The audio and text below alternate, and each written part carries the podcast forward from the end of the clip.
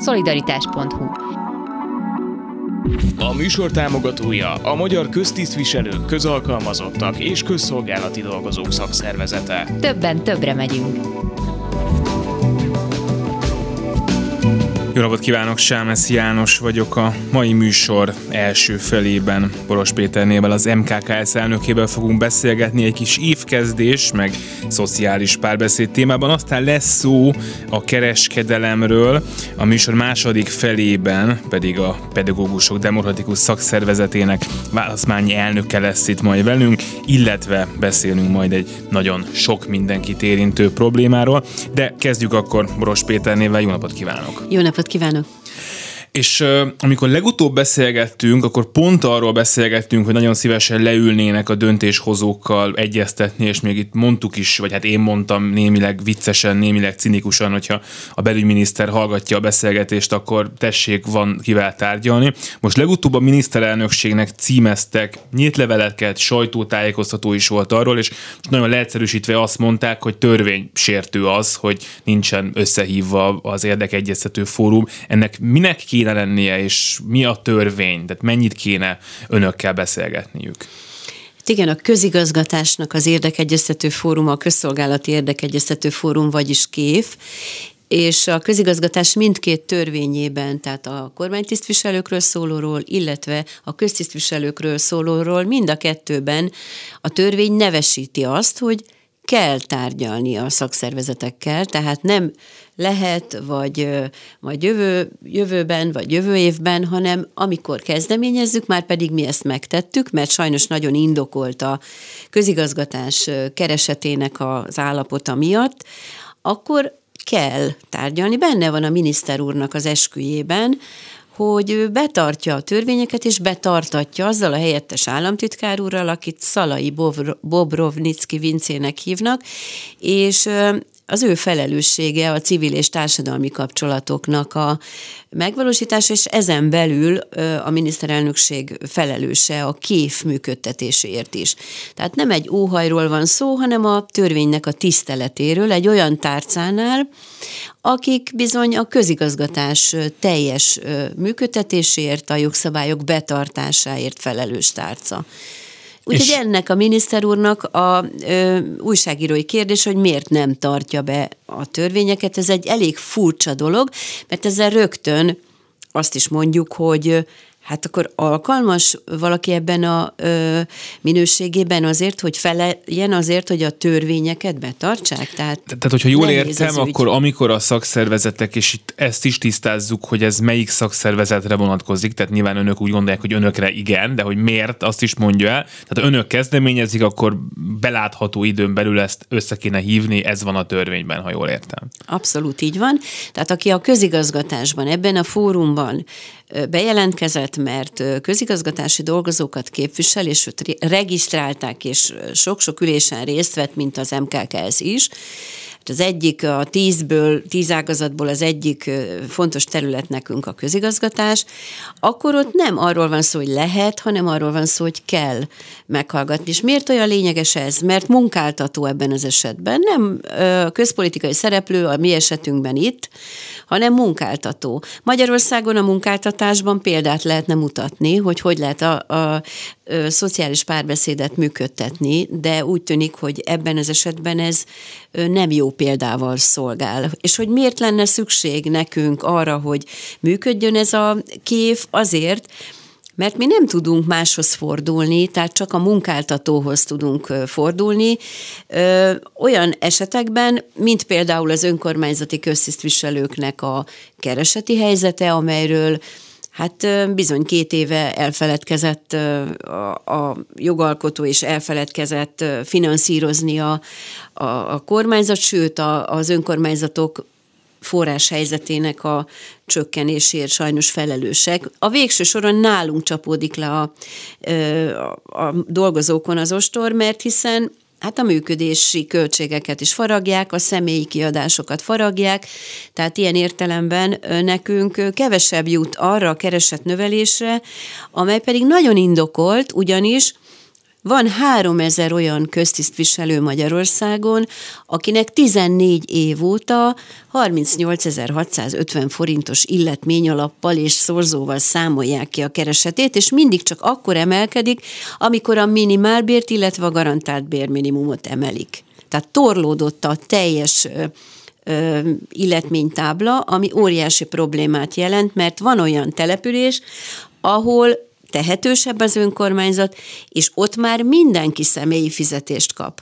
Tehát ilyen ellentmondások között feszül a, az önkormányzati... A személyi fizetés, bocsánat, az azt jelenti, hogy nem a bértábla szerint, hanem hogy ő neki van egy bére, és azt kapja, Így amit van. ott meghatároz az önkormányzat. Így van. Kénytelen az önkormányzat, hiszen főként magas azoknak az aránya, akik szellemi foglalkozásúak, tehát itt a diplomások, több diplomások, ö, nagyon fontos, hogy megfizessék őket, és ugye nincs sajnos garantált diplomás bérminimum, ami az MKK-nek négy éves törekvése, hogy legyen, pont emiatt, hogy mindig alulról emelték föl a minimálbért, garantált bérminimumot, és a, a tábla ezzel nem tartott lépést, tehát a, sajnos a Magyarországon a tudást, az abba befektetett tőkét és energiát nem fizetik meg, tehát nekünk azért volt ilyen követelésünk, hogy legyen az megfizetve. Mi azt mondjuk, hogy olyan alacsony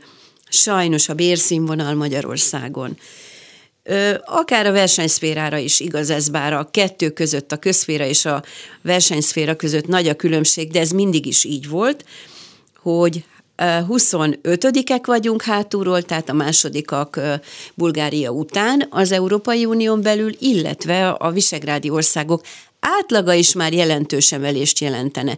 Egy olyan ö, irányelvnek a megszületése ez, bocsánat, ez, után... ez akkor azt jelenti, hogy a, a magyar köztisztviselők azok kifejezetten rosszul keresnek, tehát nem csak a magyar átlagbérhez képest keresnek rosszul, hanem az európai hasonló munkakörben dolgozókhoz képest is rosszul keresnek? Igen, a köztisztviselők is sajnos nagyon rosszul keresnek, de elmondhatom ezt, a mi képviseleti körünkbe szociális ágazat is tartozik az is borzasztó, csak nem a kév keretében van az érdekegyeztetése, hanem és a kormánytisztviselők, bármilyen furcsa is. A, a kormánytisztviselők esetében van egy óriási ellentmondása a Semmilyen garanciát nem tartalmazó kormánytisztviselők jogállásáról szóló törvényben. A dolgozók számára semmilyen garanciát nem tartalmaz, ami azt jelenti, hogy bértömeggazdálkodás van, és a területi közigazgatásban rendkívül alacsonyak a keresetek, tehát ott óriási a munkaerő hiány. És aki hat hónapig nem, tehát azt az álláshelyet, amelyet hat hónapig nem töltenek be, azt elvonja forrással együtt a központi közigazgatás szintjére a bérgazdálkodó, és ott jön létre a kifizetésnek a lehetősége. Tehát akinek gondoskodnia kellene arról a minisztériális szinten, hogy a területi közigazgatásban emeljék a kereseteket, az ellenérdekelté válik.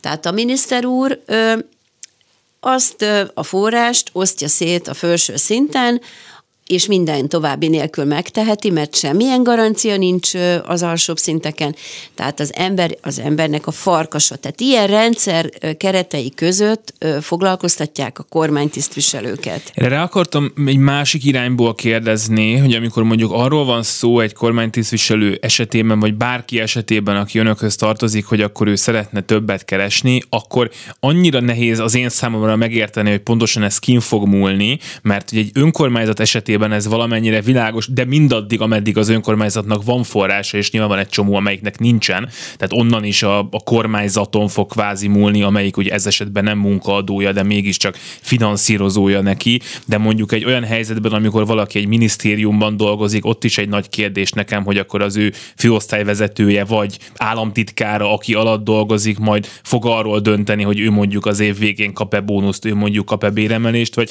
ez is valahol máshol dől el majd. Tehát az is nehéz nekem, hogy mondjuk egy szakszervezet kihez megy oda, akár ilyen kisebb léptékben, hogy na, tessék már ennek a húsz embernek valamivel többet adni. Hát miután semmi garancia nincs, tehát teljes a szabadság, de miután ennek az egész rendszernek, ennek a piramisnak a tetején a miniszterelnök úr áll, természetesen az ő személye lenne arra garancia, hogy mindenkire odafigyeljen, aki ebben a közegben dolgozik. Hát gondolom, hogy nem tud mind a 70 ezer főre odafigyelni, viszont nagyon nehéz kérdésé válik ez, mert részben a félelmi légkör, részben azért valljuk be, hogy itt azért a, a politikai alkalmasság is egy nagy-nagy szerep. Tehát itt nem arról van szó, mint korábban az elvárás, hogy abszolút pártpolitikai semleges legyen az, aki ott dolgozik, mert úgy volt a köztisztviselői vagy közszolgálati törvény annak idején megfogalmazva, hogy ez, ez abszolút kizárt volt, hogy ez ne így legyen. Most viszont, mivel semmiféle garancia nincs, ezért Hát van valamiféle elvárás, nyilvánvalóan a kormány megbízottaknak a politikai elvárása az egyértelműen érvényesül, valamint sajnos, amint az imént mondtam, hogy a központi közigazgatás és a területi közigazgatásnak egy ilyen ellenérdekelt finanszírozási problémája jött a felszínre. Ezt a finanszírozási mi... problémát ezt hogy lehetne megoldani? Hát természetesen úgy, hogy ha valami garantált minden egyes munkakörben, hogy meg kell kapnod, ha jól dolgozol x évig, akkor ennyit fogsz kapni, akkor ez, azt meg is kell finanszírozni, de az létre is hoz egy bérszintet, ami ha jó, akkor ott maradnak a dolgozók. De mondok még mást, ami szintén borult ezzel a szabályjal, ez pedig a nők és a férfiak közötti kereseti esélyegyenlőségi ügy. Ezt a magyar kormány úgy, ahogy van, ezzel a rendszer működtetésével ki is dobta. Tehát majd megkérdezném azt valakitől, mert hagyná, hogy tessék mondani, mi a garancia arra, hogy biztosítja a magyar kormány a kormánytisztviselők között a nők és férfiak esélyegyenlőségét a keresetek tekintetében, akkor valószínűleg erre a kérdésre nem tudnának válaszolni. Tehát van a kév keretében mit megkérdeznünk, és most már így világosan értjük, hogy miért is nem szeretnének szembesülni több mint másfél éve azokkal a kérdésekkel, amelyeket mi a rendszer működtetése során a dolgozóktól, tehát az egyénektől hozunk ide. Bár az is igaz, hogy az egyének problémáinak a megoldásával ez a rendszer jobbá és hibamentesebbé válhatna.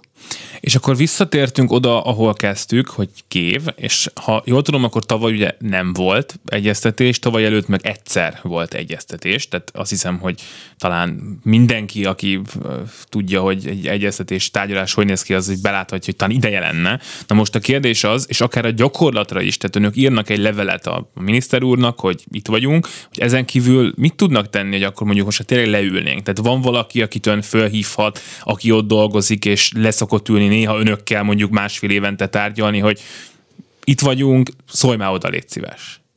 Hát olyan, hogy szólj már oda, légy szíves, olyan nincs, de a miniszter úrnak is írtunk, a miniszterelnök úrnak is írtunk több levelet, és a helyettes államtitkár úrnak is írtunk, úgy ne, valószínűleg nem szólt oda nekik senki.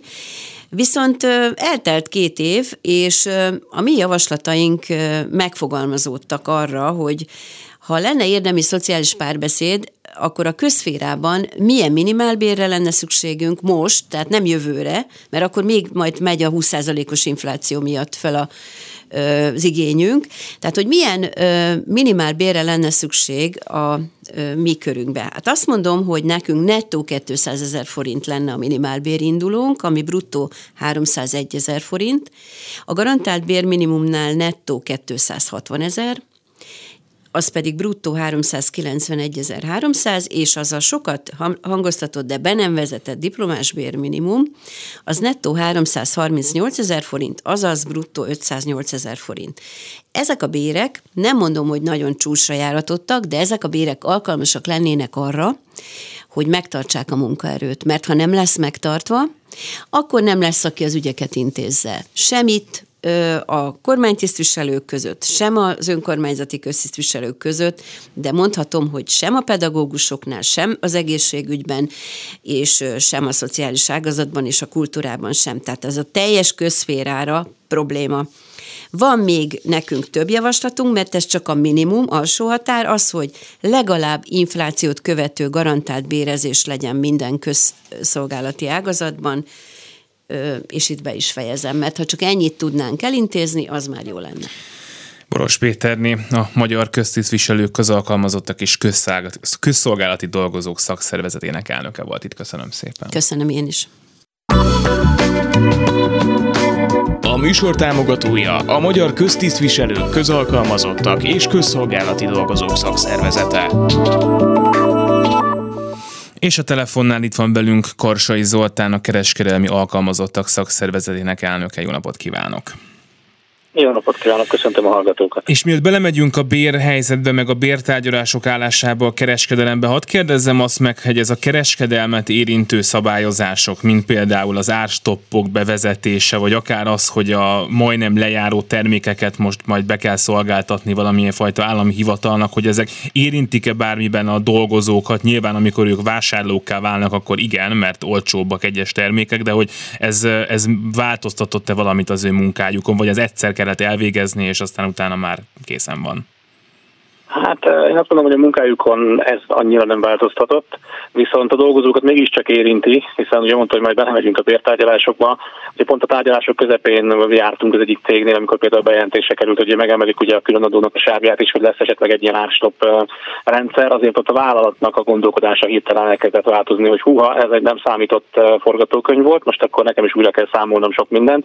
Tehát érinti a dolgozók életét, de a mindennapjaikat én azt mondom a boltban így ebben a formában nem. Na igen, ez lett volna a második kérdésem, ugye azt már mondták, amikor ez az ástop bevezetésre került, csúnyán mondva, nem magyarul annyira, hogy, hogy hát ez a legkisebb boltokat fogja majd a leginkább rosszul érinteni. Nem tudom, hogy mennyire van arról tapasztalata, hogy ez a valóságban már megtörténik-e, akár olyan formában, hogy a legkisebbek, ha nem is bezárnak, de mondjuk például nem tudnak bért emelni.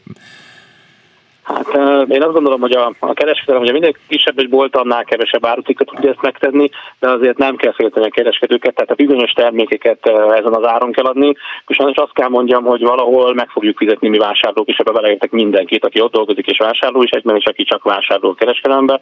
Tehát meg fogjuk miért fizetni, ki fogjuk fizetni annak a, az árkedvezménynek az árát. A kereskedő, ha lehet, akkor nem szeret ilyen rosszul járni, ezért nem lehet őt hibáztatni tehát a többi termékben megjelenik eh, ennek az ára. Nyilván, hogyha kisebb a termékválasztékom, akkor kevesebb felé tudom úgymond szétporlasztani. Ha sok mindent árulok, akkor lehet, hogy szinte észrevehetetlenül néhány forintos emeléssel ki tudom kompenzálni ugyanazt.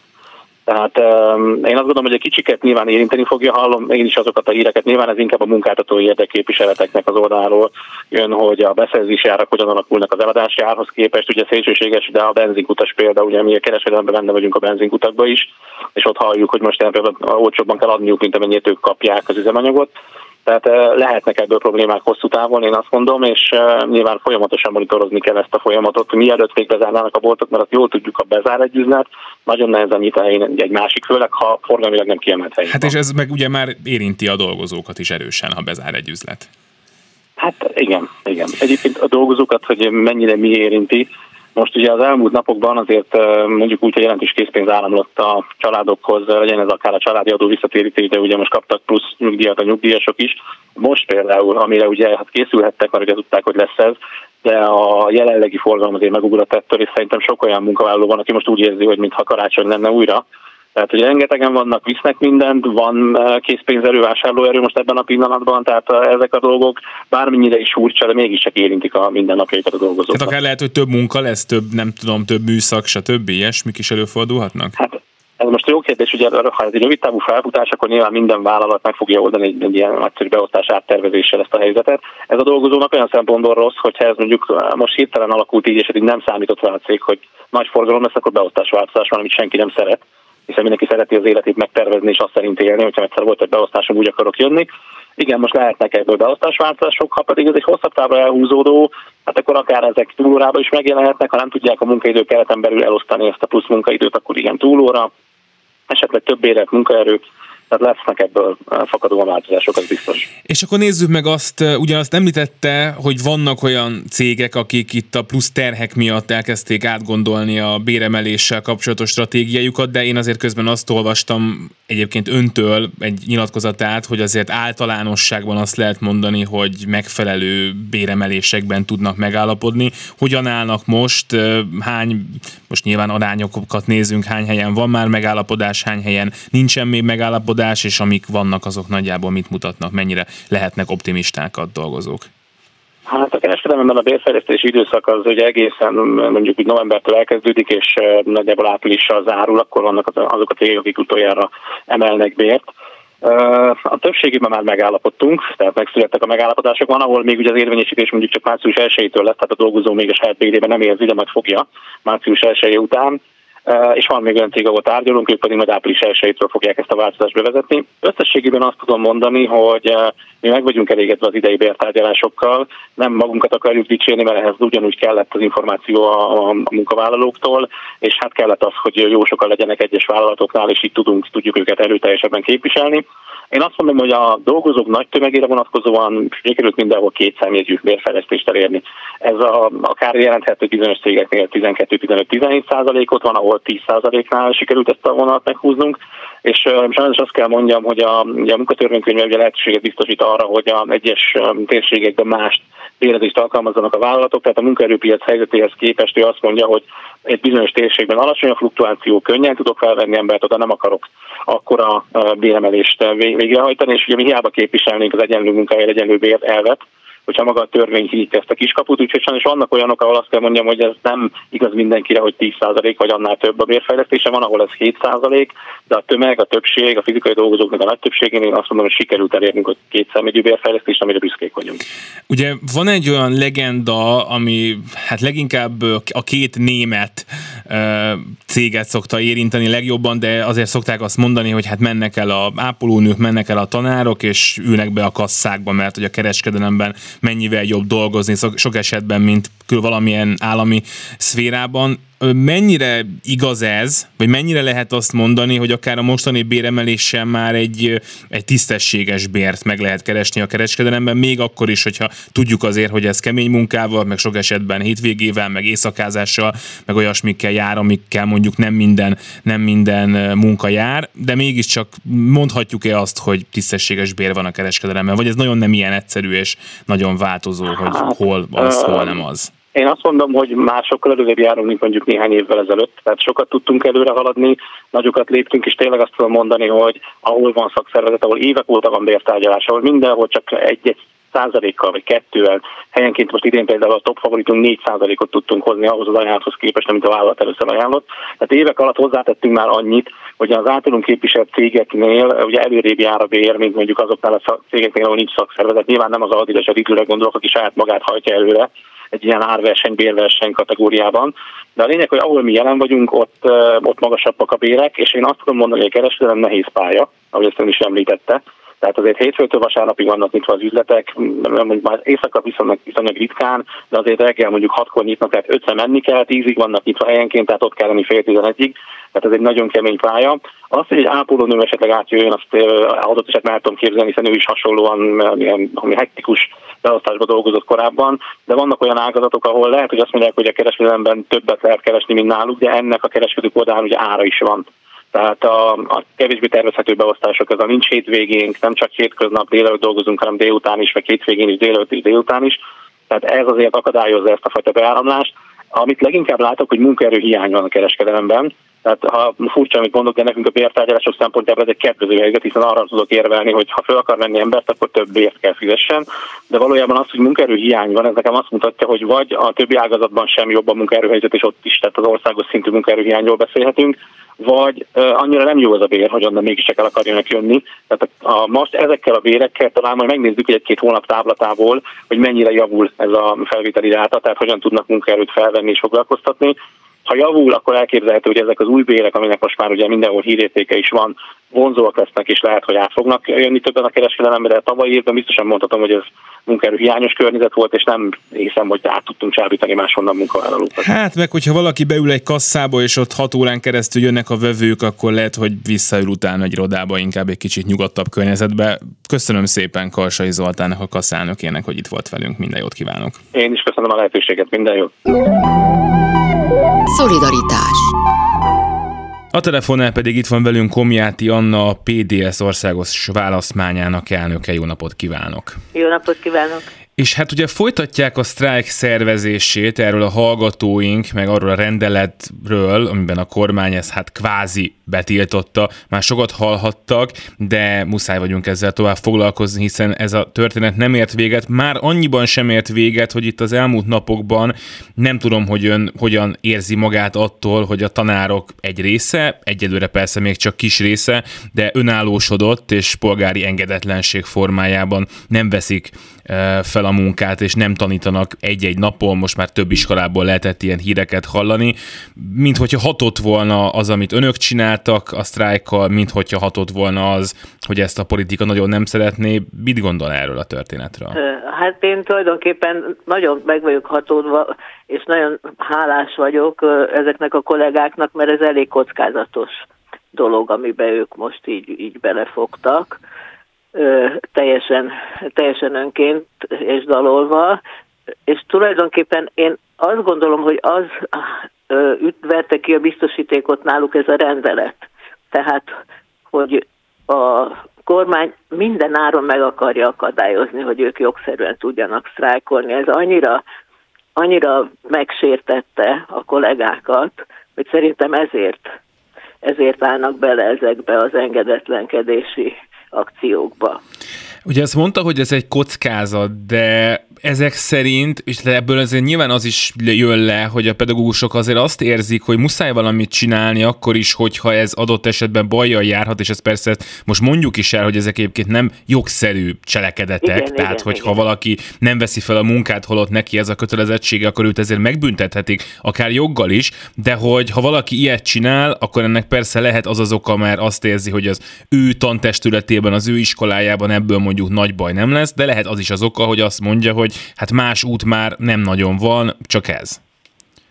Igen, igen, hát tulajdonképpen ugye ez a polgári engedetlenséget ismeri a jog, ez tudatos megszegése a törvénynek valami felsőbb etikai, erkölcsi cél érdekében. Tehát ezt így, így lehet definiálni, hogy, hogy ez micsoda, és hát valóban ez munka megtagadás. Tehát nincs ezen mit szépíteni. Az való igaz, hogy akikről eddig tudunk, azok a vezető budapesti gimnáziumok, hát ott azért elég érdekes lenne, hogyha hogyha itt csapatostól azonnali felmentéssel eltávolítanák a, azokat, akik részt vettek ebben, mert hát akkor gyakorlatilag bezárhatna az iskola. Tehát ilyen értelemben kisebb a kockázat, mint hogyha egy vidéki iskolában valaki egyedül gondolja, hogy ezt megteszi. Most olvastam ma, hogy van egy iskola, ahol egy, egy tanárnő gondolja úgy, nem vidéken, de valahol itt eh, Aha. a környéken. Tehát, hogy még ez is van, de nyilván akkor egyszerűbb ezt csinálni, mindahogy egyébként a sztrájkra is valószínűleg igaz ez, hogyha a tantestületeknek, a, a tantestületnek a nagyobb része ebbe partner.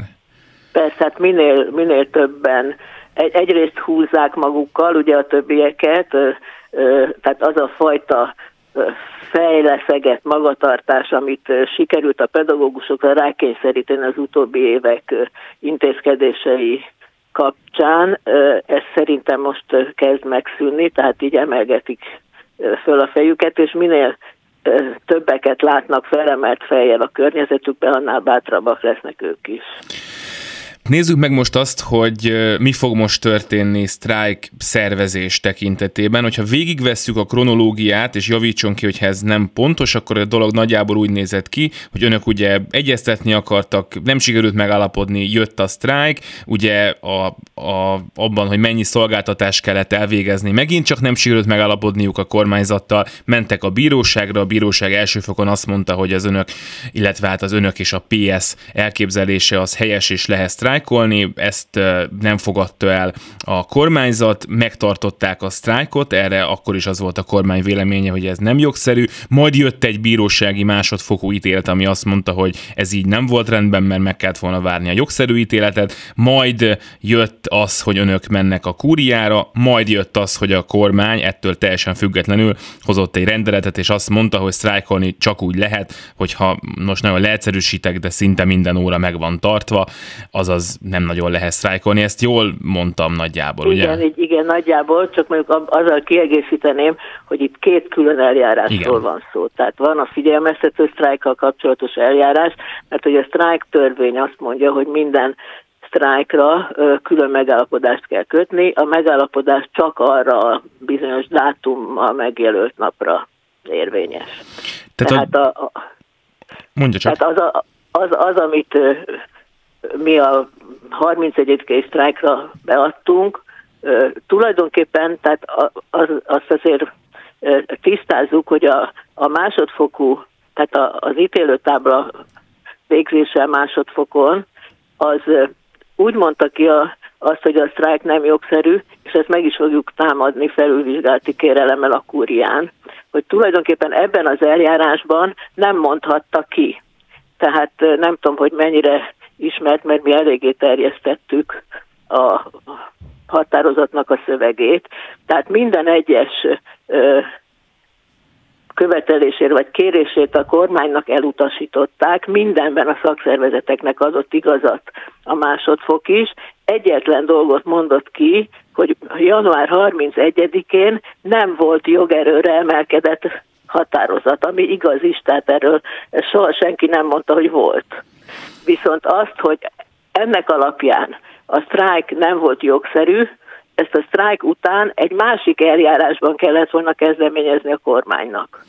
Azt hiszem, hogy értem, de... Ebben az eljárásban nem mondhatta ki a bíróság. Hogy talán, a, talán annyiban jobb is, hogyha tovább megyünk, mert ez egy, ugye ez egy sztrájk, ami megtörtént. Nyilván az önök számára ez fontos, hogy ez majd valamikor egy bíróság eldöntse, hogy ez jogszerű volt, vagy nem jogszerű, de hogy lenne egy következő sztrájk, amire viszont a kormány azt mondta, hogy az már nem lehet úgy, hiszen egy rendeletben mi ezt szabályozunk. Innentől milyen lehetőség van arra, hogy az elégséges szolgáltatások úgy nézzenek ki, hogy az a szakszervezetek szerint ki kéne, hogy nézzen? Vagy egy, hát egyáltalán van-e még lehetőség ebben egyeztetni most, hogy van ez hát a rendelet? Mi, mi fogunk próbálkozni, mert ugye ma is megyünk tárgyalni a kormányhoz, mert hogy, hogy az történt, hogy mi beadtunk egy ajánlatot a 16-án kezdődő sztrájkkal kapcsolatban, és egy még elégséges szolgáltatásra, és miután az előzőben is a mindkét bíróság az ajánlatunkat teljesen ö, elfogadta, ezért szerintem a minisztérium úgy ítélte meg, hogy, hogy 90% esély van rá, hogyha ezzel a mostani ajánlatunkkal bíróságra megyünk, azt is el fogja fogadni a bíróság, és ezért úgy gondolták, hogy ezt megelőzendő, tehát ők nekünk nem válaszoltak a, a még elégséges ajánlatunkra, hanem válaszkép jelent meg pénteken este ez a rendelet, méghozzá pontról pontra a mi ajánlatunk alapján haladva tiltanak meg mindenféle dolgot.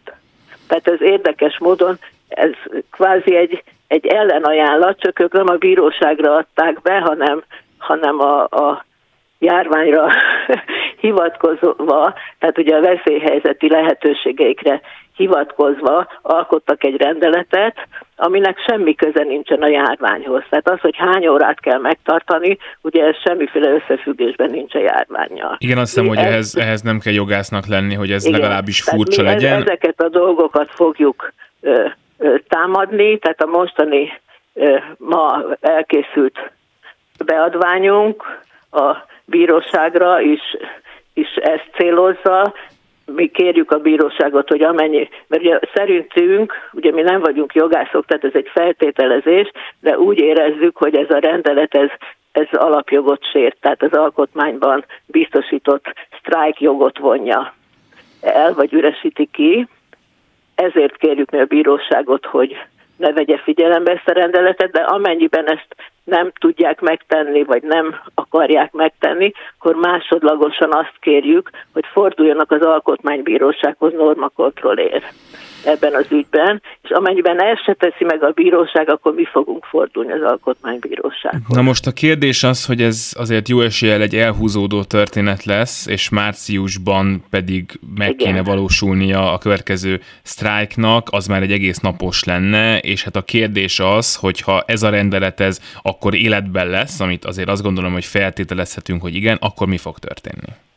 Hát azt most én így nem tudom megmondani előre, mert mi abból indulunk ki, hogy, hogy nem lesz életben, mert hogy, hogy azt gondoljuk, hogy, hogy ez, ez nem, nem lehetséges. Ez joggal való visszaélés, ami történt. De természetesen mi csak jogszerű sztrájkot fogunk szervezni. Tehát a, a szakszervezeteknek nincsen lehetősége arra, hogy például ilyen elégedetlenkedéseket szervezzen, amik most zajlanak. Igen, de azt ugye megtehetik a tanárok, hogy ők mondjuk nem tartják be ezt a rendeletet, de az már nem egy jogszerű sztrájk keretén belül fog igen, történni, igen, és ha jól értem, igen. akkor önök nem is fogják nekik azt mondani, hogy oké, okay, van ez a rendelet, de ezt ne tessék betartani, hanem igenis sztrájkoljunk úgy, ahogy mi szeretnénk.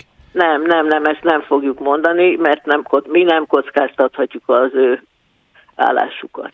Ők maguk meg persze. Igen, na a kérdés Igen. még az, hogy, hogy mondjuk akkor tényleg ez egy feltételezés, ha úgy maradna ez a rendelet, de egyébként a kollégák azt mondanák, hogy valami, valamit mégiscsak csinálni kéne, mi sztrájkolni szeretnénk, akkor ez alapján, a rendelet alapján mi az, amit meg lehetne csinálni? Hát ez alapján, a rendelet alapján azt lehetne megcsinálni, hogy úgy, úgy kellene sztrájkolni, hogy megfeleljen a rendeletbe foglaltak. Tehát azaz az órák felét tehát, kéne megtartani, és azt hiszem a végzősöknek, igen. tehát az érettségizőknek pedig mindent. Igen, igen. Tehát ez kvázi azt jelenti, hogy azért, hát hogy is mondjam, szinte minden tanár, aki legalábbis és minden tanít... iskolának nyitva igen. kellene tartani, hmm. igen. És ez ön szerint, most ezt értem nyilván, hogy ezt úgy gondolják, hogy ez nem, nem helyes, hogy ez a rendelet létezik, de hogyha így tudnának sztrájkolni, akkor annak volna értelme? Hát ezt szerintem a kollégák döntik el, ezt mi nem mondhatjuk, hogy, hogy, hogy nincs értelme.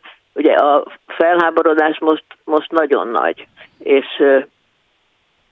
az elégedetlenség is nagyon nagy. Ugye voltak ennél radikálisabb hangok is, mint amit a szakszervezetek megütöttek itt a a szolgáltatásokkal kapcsolatban. Tehát évek óta azt mondják a kollégák, hogy például úgy kellene sztrájkolni, hogy az érettségi alatt, mert azt akkor így megéreznék.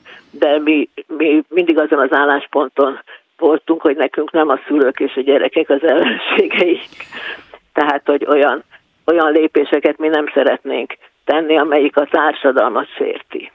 Tehát ezeket mi mindig, erről mindig lebeszéltük a a kollégákat, de hát egy olyan helyzetben, amikor, amikor nem lehet jogszerűen valamit meglépni, akkor azért ezt nem lehet tudni, hogy a kollégák meddig fognak elmenni. Ugye beszéltünk itt arról, hogy majd akkor a bíróság, bíróságok, alkotmánybíróság ki tudja, hol születik majd egy döntés, de hogy a kormányzattal, tehát a nyilván az oktatásért felelős minisztérium illetékessével még le tudnak ülni, egyeztetni arról, hogy akkor ez a rendelet, ez mégis micsoda? Hát, hát ma erről fogunk megpróbálkozni, egyeztetni, hát aztán kérdés, hogy mit fognak erre válaszolni, de mi úgy megyünk oda, hogy mi, mi megkérjük őket, hogy vonják vissza ezt a rendeletet. Gondolják meg és vonják vissza, és akkor gondolom, hogy ezen ott fogunk majd vitatkozni, és aztán majd megbeszélünk egy következő időpontot, ugyanis mert nekünk az az érdekünk, hogy folyamatosan tárgyaljunk, mert először is a sztrájk törvény ezt írja elő, hogy a, a sztrájk akkor legitim, hogyha ha a tárgyalások folynak, mert ugye ez a tárgyalásoknak a nyomatékosítása tulajdonképpen a, a sztrájk, és ezt a minisztérium sem tagadhatja meg, mert ugyanúgy vonatkozik rájuk is. Tehát a, a, amennyiben van egy bejelentett sztrájk, már pedig van, addig mindkét fél kötelező tárgyalni, leülne tárgyalóasztalhoz. Igen, igen, hát mondjuk múltkor nem engedték be önöket, azt nem volt egy ilyen próbálkozás, hogy eltolták hát azt igen, a igen, ezzel, ezzel még így lehet szerintem de akkor de bízunk benne, hogy, hiszem, hogy még egyszer meglépi. Bízunk benne, hogy ez ma nem így lesz. Annyit még mondjunk el a hallgatóknak, hogy mi ezt 3 egy körül rögzítettük, tehát amikor ők ezt hallják, akkor minden bizonyal ezek az egyeztetések már folyamatban vannak, és hát be is fogunk persze számolni majd más műsorokban az eredményről. Én Komjáti Annának a PDS országos válaszmányának elnökének pedig köszönöm szépen, hogy itt volt. Én nagyon szívesen máskor is. Szolidaritás. A telefonnál pedig itt van velünk Zeller Judita TASZ jogásza. Jó napot kívánok! Jó napot kívánok! És hát van egy probléma, amire most már hosszú ideje próbálják felhívni a döntéshozók figyelmét, és hát ez az a probléma, amivel szerintem mindenki, akinek családja van, vagy a családjában kisebb gyerek van, szembesül, ez az a probléma, amit nagyon leegyszerűsítve talán úgy tudunk elmondani, hogyha egy gyerek COVID ügyben karanténba kerül, akkor ő rá valakinek vigyáznia kell, már pedig aki vigyáz rá, az sok esetben a szülője, akinek viszont dolgoznia kéne. Nagyjából jól foglaltam össze azt a egyébként nem annyira bonyolultnak tűnő problémát, amit itt meg kéne oldani? Abszolút, tehát az a lényeg, ahogy mondta is, hogy időről időre ahol sok gyerek van, ott ezt hatványozottan tapasztalják a szülők, hogy karanténba kerülnek a gyerekek, mert az osztálytárs, a csoporttárs covidos, és bizony ilyenkor szigorúak a karantén szabályok, tehát elvileg csak az vigyázhat a gyerekre, aki egy lakcímen lakik vele, vagy egy a lakóhelyük praktikusan, tehát ezt a legtöbb esetben a szülőt fogja jelenteni. Tehát a szabályok szerint jól értem, még azt sem lehetne csinálni, hogy a nagymama, a nagypapa, nagybácsi, valaki, aki, de nyilván ezt csinálják a gyakorlatban valószínűleg, de hogy ezek szerint nem lehetne? Elviekben nem. Ugye a karanténról szóló határozatban, hogyha valaki látott már ilyet, akkor azt tudja, hogy szerepel az, hogy nem fogadhat látogatót valaki. Ugye mindenki, aki nem ott él életvitelszerűen egy adott címen, az látogatónak minősül, tehát akár még egy közeli családtag is. És hát nyilván logikus is, hogy ez így van, hiszen pont a fertőzés megakadályozása a cél, tehát az, hogy ő miközben ott van, esetleg megfertőződik, és utána a saját lakóhelyére ezt tovább viszi, ez nyilván meg kell valahogy akadályozni. Na most a kérdés az, hogy a gyakorlat az micsoda. Ugye egy iskolában elvileg, hogyha valaki kontakt lesz, akkor meg fogják nézni azt, hogy ő be van-e oltva, vagy nincs beoltva. Ezt most már, ha minden igaz, akkor az iskolában tudják róla. Ha ő nincs beoltva, akkor kontaktként is, ha jól tudom, akkor 5, de korábban 10 napra karanténba kerül. Na most, hogyha belegondolunk abba, hogy mondjuk ez egy hónapon belül mondjuk kétszer előfordul, akkor már ez a gyerek 10 napot fog a karanténba tölteni minimum, ami alatt rá valakinek vigyáznia kell, és ha mondjuk ez hónapok múlva megint megismétlődik, akkor nagyjából ott vagyunk, hogy elfogyott az ő anyukájának a szabadsága. Hát igen, egyrészt elfogyott a szabadsága, másrészt pedig ugye azt hajlamosak vagyunk elfelejteni, hogy a szabadságot a munkáltató adja ki kivéve hét napot, amiről a munkavállaló rendelkezik. Tehát, hogy csak hét nap tekintetében tudja azt mondani az anyuka vagy az apuka, hogy már pedig ezt most kell kivennem, mert a gyerekem karanténban lesz, a többire nem tudja, tehát onnantól kezdve a munkáltatójának a jó érzésére van bízva, illetve tulajdonképpen még ez sem teljesen igaz, mert 15 nappal korábban be kell jelenteni ugye a szabályok szerint, hogyha valaki szabadságot szeretne kivenni, ami hát ilyen esetben lehetetlen. Tehát ezt nyilván akkor azonnal vagy másnaptól kellene igénybe vennie a szülőnek a szabadságot, tehát ez végképp a munkáltató jó indulatán múlik, hogy ezt engedélyezi-e neki vagy sem. Nem tudom, hogy mennyi olyan ügyfelük van, vagy egyáltalán bárki, aki önökhöz fordul ilyen ügyekben, de hogy vajon a valóságban mi történik? Hogy lehet ezt megoldani? Az történik, hogy az iskolában tudják, hogy Jézusom már a Béla már harmadszorra kerülne karanténba, és akkor valahogy nem kerül, mert egyébként nem fertőzött, csak kontakt, vagy a, hát jó fejek a, a munkaadók, és azt mondják, hogy jó, most akkor legyél home office-ban, igaz, hogy a munkádat nem biztos, hogy ott meg tudod csinálni, de hát a gyerek. Szóval, hogy mi történik a valóságban? Én azt gondolom, hogy a valóságban legtöbbször az történik, hogy valaki vigyáz a gyerekre. Tehát, hogy valahogyan megoldják. Az semmiképpen nem, ami az első verzió, amit mondott, tehát, hogy az iskola nem helyezi karanténba, illetve hát ez ugye nem is az iskolán múlik, hanem a járványügyi hatóságon múlik. Tehát ott nincs kérdés, muszáj x alkalommal is karanténba helyezni a gyereket, tehát az, az egy nagyon nagy kockázat, és hát egy nagy szabályszegés lenne, hogyha ez nem történne meg. Nyilván van olyan is, hogy a munkáltatók jó fejek, tehát azt mondják a szülőnek, hogy jó, dolgozzon home office-ból, ha olyan a munkája, ha meg nem olyan a munkája, akkor meg ö, engedélyezik neki a szabadságot, vagy engedélyezik neki esetleg a fizetés nélküli szabadságot, hogyha a szabia elfogyott, de hát ez meg ugye azt fogja jelenteni, hogy a bevétel is el fog maradni, mert hát fizetés nélkül fog, ö, otthon tölt, fogja otthon tölteni az időt a gyerekkel. És bocsánat, még egy dolgot hadd hangsúlyozzak, hogy ugye itt említette, hogy az iskolásoknál az oltatlanok kerülnek karanténba.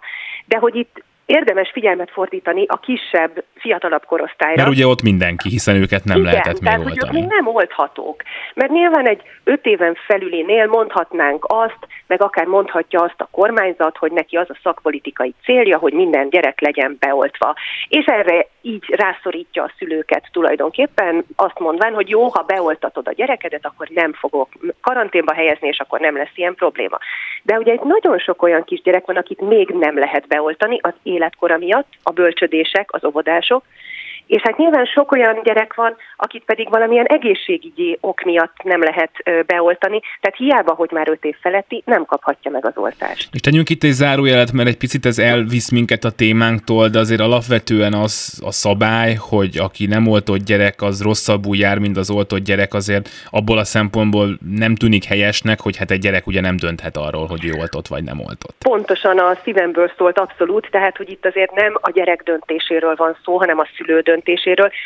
De mégis valahogy a következmények a gyereken is lecsapódnak. Hát most itt nem, ugye nem a táppénz területén, de például abban, hogy az oktatásban mennyire tud részt venni, abban mindenképpen lecsapódik rajta is. És akkor nézzük most meg azt, hogy ennek a szülők a karanténban, vagy helyettük valaki vigyáz a gyerekre problémára mi a megoldás, vagy mi lehetne a megoldás, és mi az, amit önök szeretnének a döntéshozóktól, hogy, hogy ez legalább úgy tudjon működni, hogy, hogy a szülők mondjuk tényleg otthon tudjanak maradni, hogyha kell. Hát mi azt javasoltuk a döntéshozónak, hogy egészítse ki a keresőképtelenségnek az eseteit. Hogyha most megnézzük a jogszabályokat, akkor ugye ott mm, sokféle eset szerepel, hogy mikor minősül valaki keresőképtelennek, és a gyerekkel kapcsolatban az szerepel ott, hogy hogyha be- beteg gyereket otthon ápol valaki, a 12 év alatti beteg gyereket. De ugye itt pont az a helyzet, hogy nem beteg a gyerek, csak, csak idézőjelben karanténban van, tehát mindenképpen kéne egy olyan új eset, ami ezt tartalmazza, hogy hogyha a gyerek hatósági, járványügyi hatósági intézkedés alatt áll. Ez annál inkább logikus, vagy hogy mondjam, illeszkedne ebbe az egész rendszerbe, mert hogyha valaki saját maga kerül karanténba, ezt ismeri a jogszabály, tehát ezt szintén keresőképtelenségi okként szerepelteti. Tehát, hogyha egy felnőtt karanténba kerül, akkor mondhatja azt a munkáltatójának, hogy ő most keresőképtelen és táppénzre jogosult, mert hogy karanténban van. De hogyha a gyereke kerül karanténba, akkor nem mondhatja ezt. Ezt kéne potolni a jogalkotónak. Erre egyébként vannak reakciók önök felé, mert azt látom, hogy arra próbálják a olvasóikat biztatni, hogy ők is küldjenek e-mailt a döntéshozóknak, hogy hát hello, van itt ez a probléma. Hát mi egy nagyon elkeserítő reakciót kaptunk erre a minisztériumból, méghozzá azt, hogy hát itt nincs semmiféle látnivaló, nincs semmilyen probléma, amit meg kell oldani, hogy az álláspontjuk szerint megfelelő a jelenlegi szabályozás. És épp ezért kértük és, és, és, és jeleztük az érintetteknek, hogy bizony ők is ragadjanak tollat vagy billentyűzetet, és ezt jelezik a minisztérium felé, hogy érzékelhesse a döntéshozó, hogy itt milyen mérvű problémáról van szó, és hogy itt igenis, hogy vannak érintettek, akiket nagyon nehéz helyzetben hoz a mostani szabályozás. És azt hiszem, ugye hát említettük már azt, hogy itt a gyerekeket is milyen hátrányba hozza oktatási szempontból a karantén, azt, hogy a szülőket is, illetve az, hogy egyáltalán ahhoz, hogy valaki vigyázzon a gyerekre, nagyon sok esetben éppen a karantén lényege vészel, hiszen olyan fog találkozni a gyerekkel, aki vigyáz rá, aki egyébként nem vele lakik, tehát hogy pont, hogy őt kéne elvileg tőle megvédeni, bármilyen furcsán is hangzik ez, de hogy valahogy a dolognak a, a végső megoldása az majd az lesz, hogy előbb-utóbb nem lesz karantén. Nekem ez a benyomásom, hiszen az önök megoldása, bár nagyon észszerűnek tűnik, azért nyilván az is azzal jár, hogy nagyon sokan otthon vannak és nem tudnak dolgozni, ami meg hát hosszú távon megint csak egy nagyon nehezen kivitelezhető helyzet. Nyilván mindenkinek hát az a vágya, hogy elmenjen a vírus, és akkor ez már többé ne legyen. Csak azt értem, hogy ha van, akkor valami megoldás meg csak kell erre. Pontosan, tehát hogy nyilván ez nem, reméljük legalábbis, hogy ez nem marad velünk örökké ez a helyzet. És tulajdonképpen az is érthető, hogy eddig nem volt ez kérdés, tehát hogy érthető, hogy eddig nem szerepelt ez, vagy hogy, hogy most sem szerepel ez a jogszabályban, mert hogy nem merült föl ez a probléma. De most ugye itt van ez a helyzet, már két éve, sőt már több mint két éve velünk van a vírus, erre most kell egy időleges megoldást találni, és hát nyilván azután a minden hasonló helyzetben majd megoldás lesz, muszáj most ezzel valahogyan együtt élnünk, és ezeknek a szülőknek és gyerekeknek most van szüksége segítségre. Zeller Judit, a TASZ jogásza, nagyon szépen köszönöm. Köszönöm szépen, viszont hallásra. Szolidaritás Gerendai Bals Ágnes volt a szerkesztő, Budai Márton a technikus, Balog Kármen kezelte a telefont, maradjanak a Klubrádióval. Én köszönöm szépen a figyelmüket, most Suba Kriszta jön a hírekkel. Minden jót! Szolidaritás A Klubrádió munkaerőpiaci műsorát hallott.